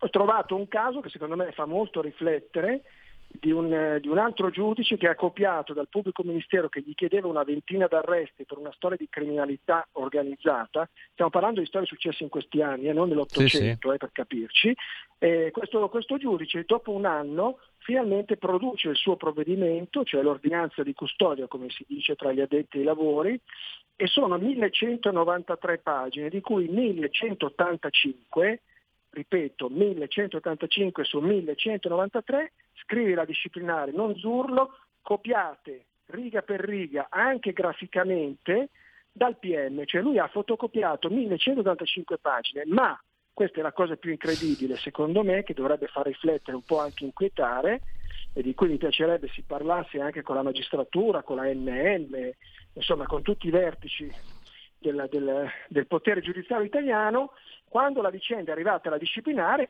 che ovviamente è un tribunale, quindi fa le sue sentenze che sono disciplinari, certo. appunto come dice la parola, eh, cosa ha fatto la disciplinare? Ha detto, vabbè, insomma, lui ha copiato 1185 pagine e aggiungo io ci ha messo pure un anno per copiare, per arrestare questa gente.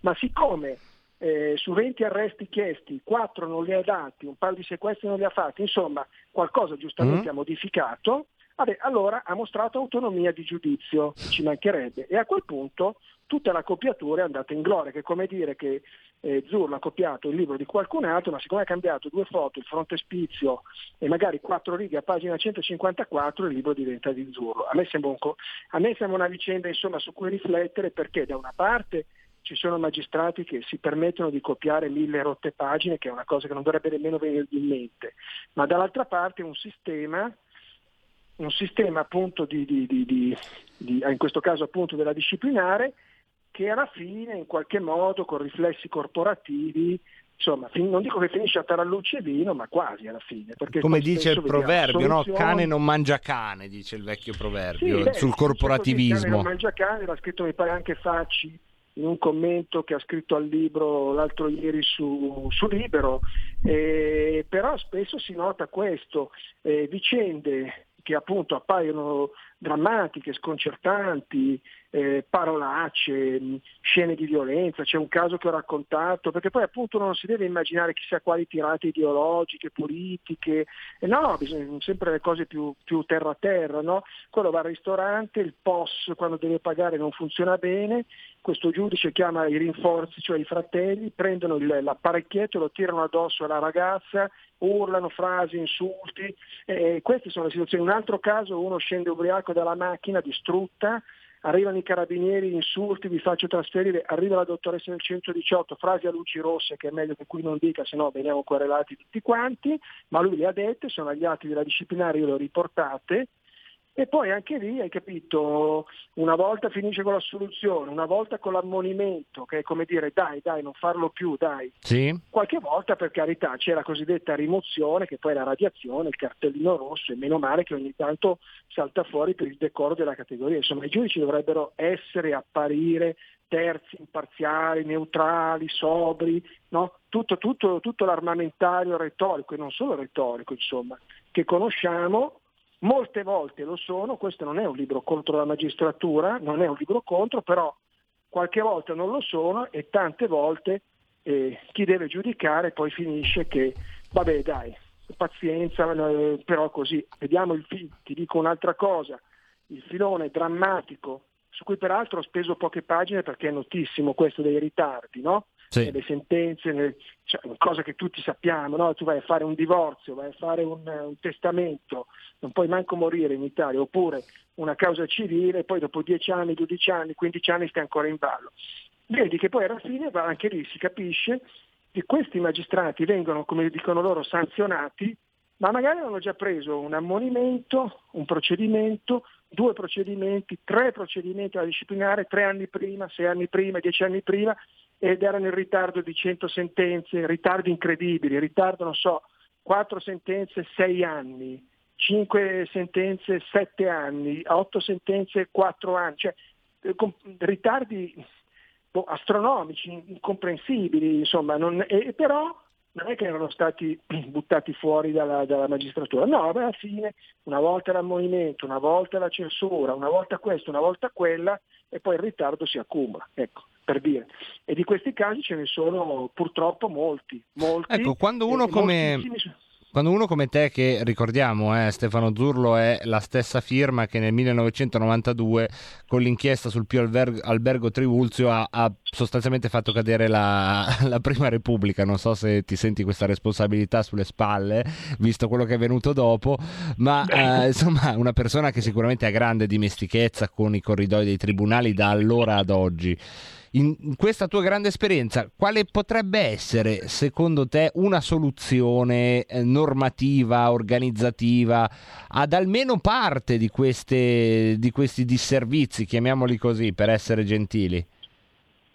Ah, guarda, uh, di riforme si parla da tanti anni anche sulla disciplinare, anche sul CSM eh, beh, il CSM sappiamo le vicende Palamara, ma qui ci spostiamo in un altro capitolo che è quello delle lottizzazioni, delle correnti, della politica, dovrebbe essere radicalmente cambiato e questo CSM, questo che è in carica adesso, secondo me dovrà essere mandato a casa perché insomma è stata un'ecatombe di consiglieri e forse non è ancora finita. Ma questa è un'altra, è un'altra storia, un altro capitolo anche se strettamente collegato. Una questione di cui ho parlato anche col vicepresidente Ermini e su cui credo, credo che lui e molti siano d'accordo, insomma, è che alla fine sta disciplinare andrebbe forse staccata, portata fuori dal CSM, come dire, portata Sì. fuori con un organismo esterno che a quel punto avrebbe più autonomia, più indipendenza, più capacità di giudizio. Questo è un aspetto. Poi ci sono tanti altri aspetti che dovrebbero essere presi insieme perché tutto il sistema giudiziario in Italia va riformato e, e però credo che una riforma seria della disciplinare con, con- con comportamenti e con sanzioni stringenti e davanti all'opinione pubblica potrebbe fare molto, mentre oggi queste cose appunto avvengono in una specie di cono, cono d'ombra, se ne sa poco. Che abbiamo visto, Eh, insomma. Poi naturalmente tutti invocano la privacy, se tu scrivi quattro righe ti querelano, poi ti chiedono il risarcimento. Sai, se, è Eh beh, certo, poi la magistratura fa paura, lo diceva già Pasolini, no? i politici parlano, parlano tra di loro, si accusano, sbranano, ma sulla magistratura nessuno dice niente perché abbiamo paura tutti e si metteva anche lui in quella storia. Per carità, io ripeto, non voglio generalizzare, sono, sono in ottimi No, ma per i poteri che hanno, anch'io eh, mi, mi unisco a Zurlo, mi unisco tutti i magistrati all'ascolto, anch'io ho ottimi rapporti, cioè non ci conosciamo, ma se ci conoscessimo avremmo ottimi rapporti.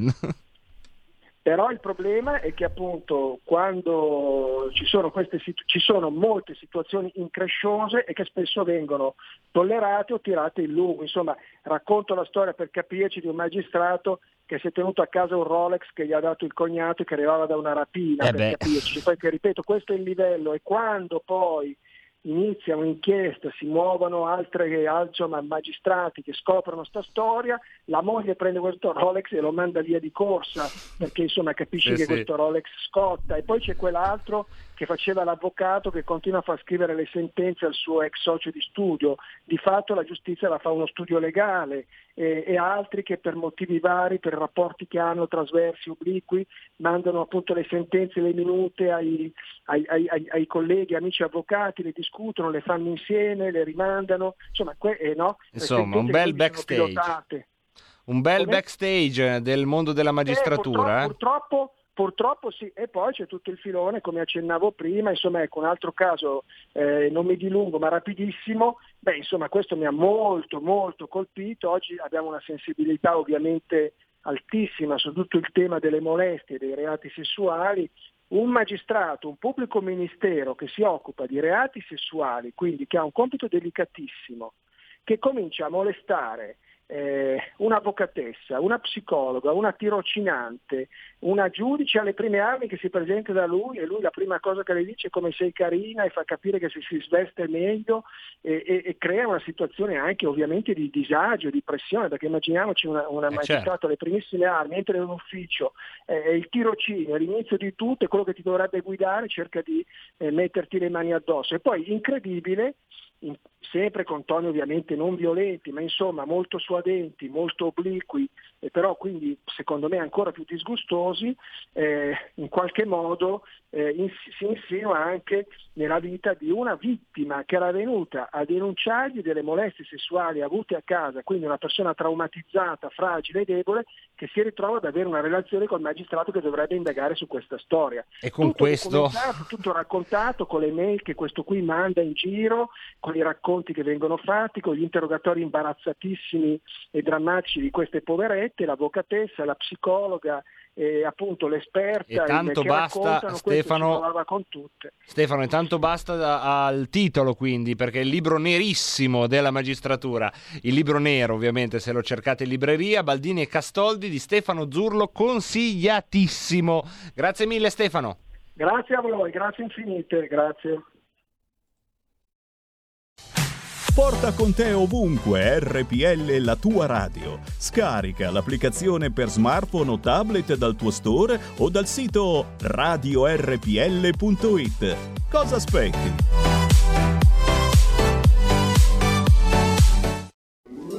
Stai ascoltando RPL. la tua voce libera, senza filtri né censura. La tua radio.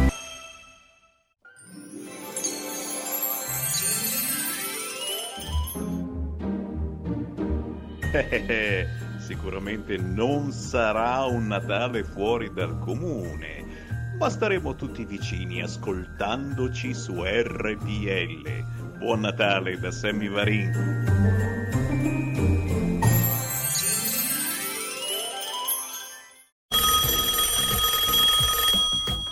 Pronto? Avvocato. Mi dica. C'è bisogno di lei.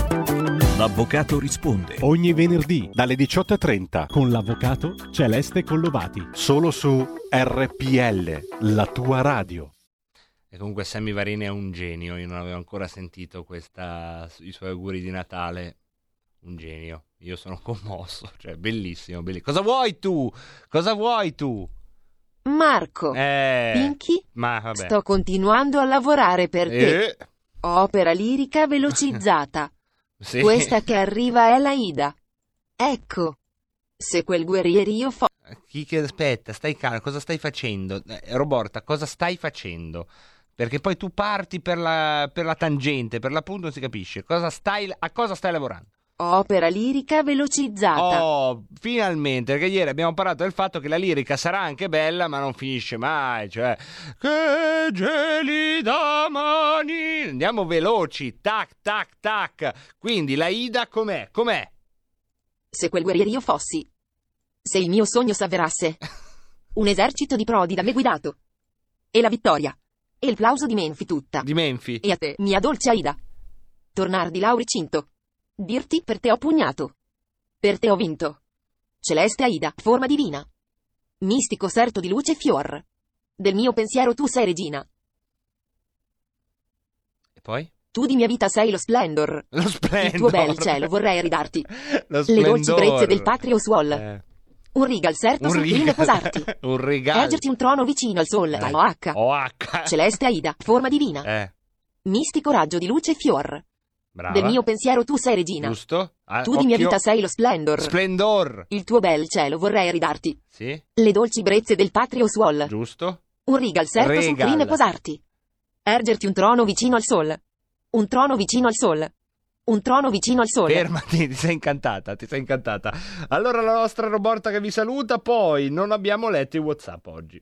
Lo so, questa cosa mette tristezza a me, ma come avete visto avevamo un sacco di ospiti e quindi quando abbiamo tanti ospiti o si sta dietro gli ospiti o si dà spazio ai Whatsappers. Un saluto a Stefano da Melegnano, il grande, il grande odontotecnico, anche lui. E poi, e poi, e poi un saluto a Gianluca from Portsmouth, che non so perché alle 16.40, mentre noi stavamo poi per parlare di, di, di luddismo, stavo per dire, no, di bullismo, mi scrive. Io ricordo le dirette durante i mondiali di calcio quando si faceva il tifo per le squadre africane. Adesso si fa l'elogio dell'Italia. Mentavate allora o mentite adesso? Risposta, grazie. Si è svegliato male Gianluca Portsmouth. Gianluca, qui non abbiamo niente da nascondere. L'elogio dell'Italia. Come sai, eh, io amo l'Italia. eh, io amo l'Italia talmente tanto che ne vorrei due, caro Ah, tre, quattro. Ma come si fa quando si ama una? a- a- che come fa a bastarti un'Italia sola? Una sola che poi è indivisibile, non puoi neanche dire, vabbè, una la dividiamo. No, mai, mai, amici da casa, mai, mai dividere l'Italia, eh? Perché è una indivisibile. Quindi facciamone due, tre, quattro, cinque, 17, 20. Va bene, Gianluca, questa è la linea di Rebelot da sempre, peraltro. Più o meno da sempre, ma comunque due Italia, two is Melic one. Se poi volete fare tre, va comunque bene. Un saluto a Stefano del Brembo. Un saluto a me che ho dovuto mandare dei WhatsApp per, poi mh, tutta la roba strana. Poi messaggi vocali, ne abbiamo due. Ne sentiamo l'ultimo. Parlare per niente. Ma sei Io appena sto fa- qui e ascolto. Ma se hai appena fatto, ma se hai appena fatto, cosa vuoi che hai appena fatto la Ida? Al- Eh? il Lungrax. Il? Milano, sguardo distratto. Bacio di ghiaccio. Eh vabbè. Capto frequenza di intolleranza Questa è una grande e canzone. di tempo e di vento. Dalla lirica. Intenso traffico, denso. denso e ripenso. Brava. Al, Al motivo per cui vivo tra il grigio di questo cemento. Ci sono immigrati in edifici occupati, bravissima, gli sciuri blindati, dietro, tro- sicuri giardini privati. Bravissima Roborta, oggi è giornata canterina, un saluto all'Anonymous che eh, poi ha scritto sono scemo come te, anch'io cercavo di immaginare una jeep con le, le foto osè di una jeep. E per questo sono contento di aver detto quando mi hanno detto la parola jeep che non è il caso del mezzo di locomozione. Ma noi perché stiamo parlando di queste cose quando invece tutto il mondo vuole una sola cosa alle 18? Segui la Lega è una trasmissione realizzata in convenzione con La Lega per Salvini Premier. Un duttri, un duttri, un duttri. Segui la Lega, lo spazio convenzionato con la Lega Salvini Premier, con il quale ogni sera vi ricordiamo la possibilità, possibilità di tesserarvi alla Lega Salvini Premier andando sul sito tesseramento.legaonline.it dove potete compilare un modulo e poi se avete una connessione internet dall'Italia, se avete uno strumento di pagamento elettronico, se avete 10 euro sullo suddetto strumento di pagamento elettronico, vi potete tesserare alla Lega Salvini Premier. I vostri denari entrano nelle casse della Lega Salvini Premier, si tramuta in una tessera che arriva fino a casa vostra e siete anche voi tesserati alla Lega Salvini Premier. Lega Salvini Premier che ha un sito internet ufficiale, un sito internet che è quasi omonimo perché è Lega Online. It. Sul sito legaonline.it potete trovare le proposte economiche della Lega per l'emergenza le potete trovare e nel dettaglio andando a cliccare sul manifestino che trovate nella homepage e nella sintesi, andando a scaricare i materiali sulle proposte economiche che potete poi utilizzare gratuitamente sui vostri social network. Sempre sul sito legaonline.it trovate il focus su quanto accade al Senato, alla Camera e al Parlamento europeo. I piani e le proposte di disegni di legge diversi rispetto a quelli che vi ho già citato. Uno su tutte la riforma della flat tax flat tax spiegata bene, bene, bene, bene, e poi la uh, sezione che più di tutte andate generalmente a vedere, che è la sezione appuntamenti radio e televisivi. TG2 Post, Rai 2, questa sera alle 21, ospite Matteo Salvini. Oggi è mercoledì, oggi è il 9 dicembre e allora sì, Matteo Salvini stasera a Rai 2 su TG2 Post e poi stasera tardi tardi tardi tardi quasi notte Antonio Maria Rinaldi alle 22.50 stasera Italia su Rete 4 alle 22.50. Domani mattina Claudio Borghi Aquilini a Omnibus sulla 7 alle ore 8. Sempre domani mattina dovete scegliere o Claudio Borghi o Riccardo Molinari alle 8 del mattino su Rai 3. Domani mattina alle 8.35 Matteo Salvini a Radio Anch'io su Rai Radio 1. E ancora domani Luca Zai alle 8.35 su Uno Mattina su Rai 1 e poi domani mattina Alberto Bagnai su Rai News 24 e ancora oggi è un altro giorno alle ore 15 su Rai 1 Alessandro Morelli. Questi sono i principali appuntamenti di domani del leghismo radio televisivo. Per tutte le altre informazioni potete andare sempre sul sito legaonline.it. Segui la Lega, vi ricordo lo spazio con il quale noi eh, contiamo presto di tornare a parlarvi anche delle feste feste, delle iniziative sul territorio, tutte attività che sono andate in uh, ovvia sofferenza per la uh, crisi del coronavirus. Non disperiamo di eh, raccontarvene nu- di nuove quando saranno decise dalla segreteria federale. Voi, se avete eh, contezza che viene organizzato qualcosa, sia esso reale o digitale, e volete darne pubblicità, scriveteci un WhatsApp al 346 64 277 56. Segui la Lega è una trasmissione realizzata in convenzione con La Lega per Salvini Premier. Al Senato c'è aria di Lega, sta parlando Stefano Candiani, sentiamo un di po'. rappresentare il popolo, non di rappresentare gli interessi di piegarsi a chi semplicemente vuole continuare a mantenere il proprio scranno. No, quello che fa Conte non va bene, se Conte dice che va bene, come ho appena detto, dice solo delle gran balle. Ed è il dovere importante che noi oggi abbiamo, non è quello di tenere in piedi Conte, ma è quello di tenere in piedi l'Italia.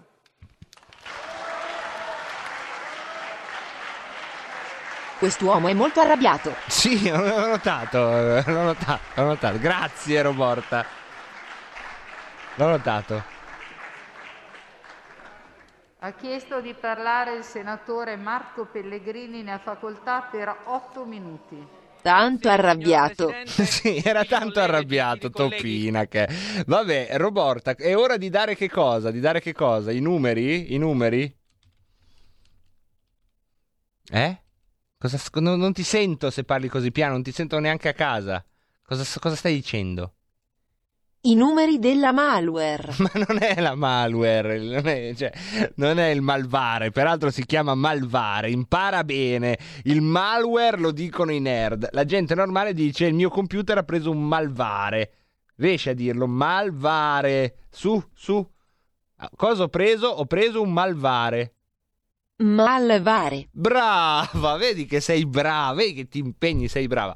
Comunque oggi è una giornata di eh, pochi tamponi, perché ieri era festa e come sapete quando è festa giustamente la gente fa festa e quindi anche gli addetti al tamponaggio degli esseri umani eh, si eh, ritirano nelle loro magioni a consumare quel che resta della loro vita privata. 118.475 i tamponi effettuati ieri. Di questi sono stati positivi sono positivi eh, no effettuati effettuati ieri o oggi? Pinky ma effettuati oggi e perché ne hanno effettuati così pochi? Aspetta. Pinky, dimmi cosa c'è. Perché ne hanno fatti così pochi che la festa era ieri? Cioè, se fosse l'8 dicembre potresti dire...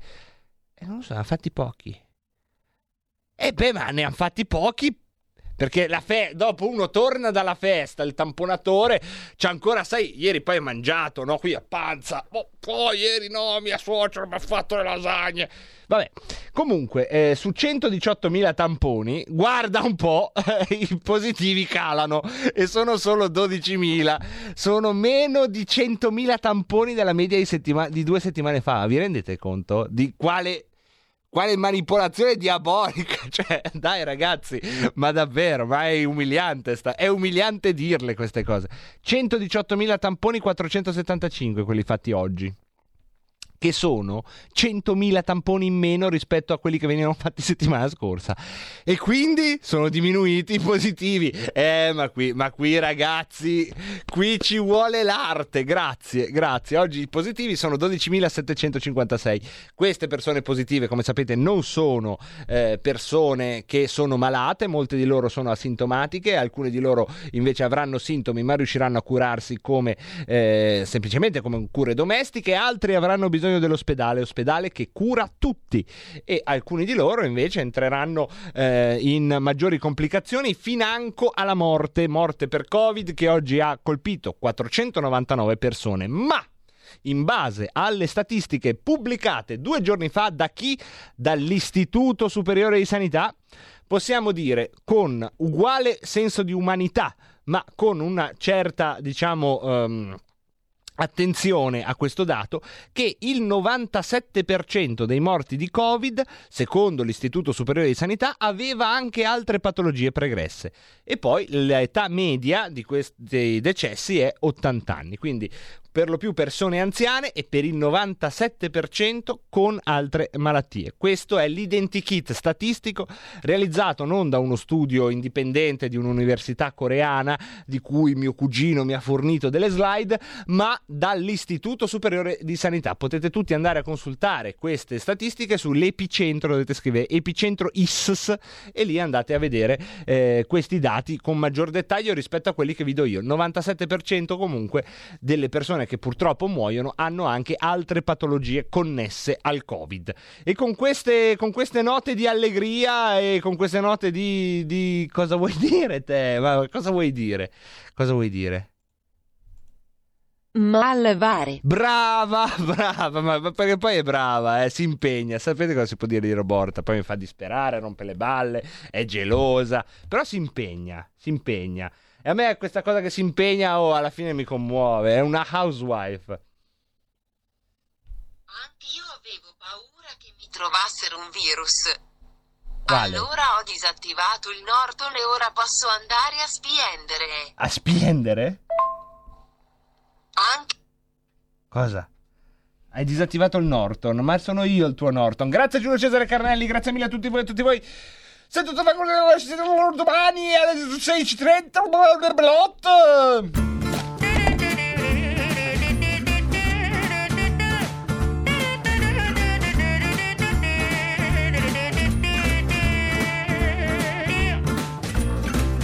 Donne-moi une suite au Ritz, je n'en veux pas des bijoux de chez Chanel, je n'en veux pas. Donnez-moi une limousine, j'en ferai quoi? Pa, pa, la, pa, pa, la. Moi du personnel, j'en ferai quoi Un manoir à Neuchâtel, ce n'est pas pour moi. Offrez-moi la tour Eiffel, j'en ferai quoi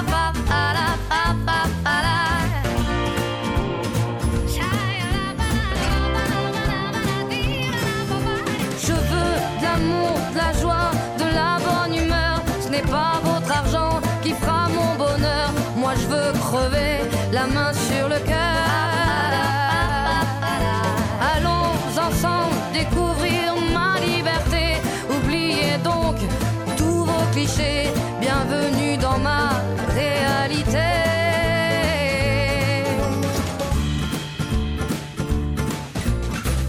J'en ai marre de vos bonnes manières, c'est trop pour moi. Moi je mange avec les mains et je suis comme ça. Je parle fort et je suis France, excusez-moi. Fini l'hypocrisie, moi.